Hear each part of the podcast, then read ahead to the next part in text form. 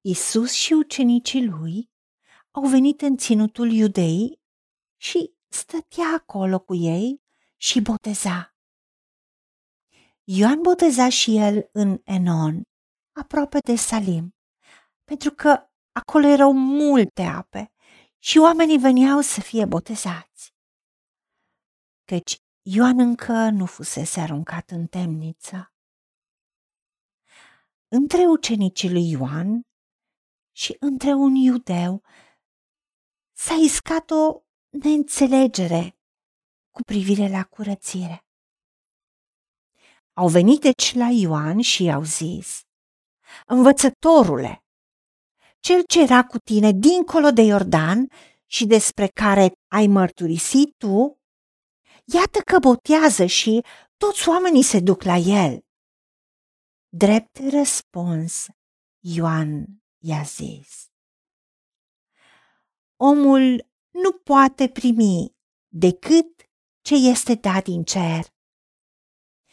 Voi înși vă îmi sunteți martori că am zis, nu sunt eu Hristosul, ci sunt trimis înaintea lui. Cine are mireasă este mire. Dar prietenul mirelui care stă și le ascultă, se bucură foarte mult când aude glasul mirelui. Și această bucurie, care este a mea, este de plină. Trebuie ca el să crească, iar eu să mă picșorez. Cel ce vine din cer este mai presus de toți cel ce este de pe pământ este pământesc și vorbește ca de pe pământ. Cel ce vine din cer este mai presus de toți. El mărturisește ce a văzut și a auzit. Și totuși, nimeni nu primește mărturia lui. Cine primește mărturia lui adeverește prin aceasta că Dumnezeu spune adevărul. Căci acela pe care l-a trimis Dumnezeu vorbește cuvintele lui Dumnezeu, pentru că Dumnezeu nu-i dă Duhul cu măsură. Tatăl iubește pe Fiul și a dat toate lucrurile în mâna Lui.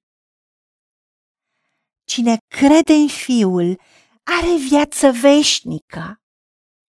Dar cine nu crede în Fiul nu va vedea viața, ci mânia lui Dumnezeu rămâne peste el. Doamne Tată, îți mulțumim că vedem exemplu atât de minunat al vieții lui Ioan Butezătorul, care a vorbit despre Fiul tău, despre Domnul nostru Isus Hristos, a mărturisit despre El și n-a avut nicio problemă că ucenici dintre lui au plecat cu Isus. Mai mult au ieșit dispute între Cine botează, cine are dreptul, cine nu are dreptul. Cum sunt atâtea dispute religioase. În orice neînțelegeri. Ajută-ne să luăm exemplul lui Ioan, care a spus că omul nu poate primi decât dacă este dat din cer. Cineva nu poate rosti numele tău, nu poate vorbi despre tine dacă nu este dat din cer. Ioan și-a recunoscut misiunea și rolul pe care l-a avut. Și în același timp a știut cine este Isus și s-a bucurat să-L audă.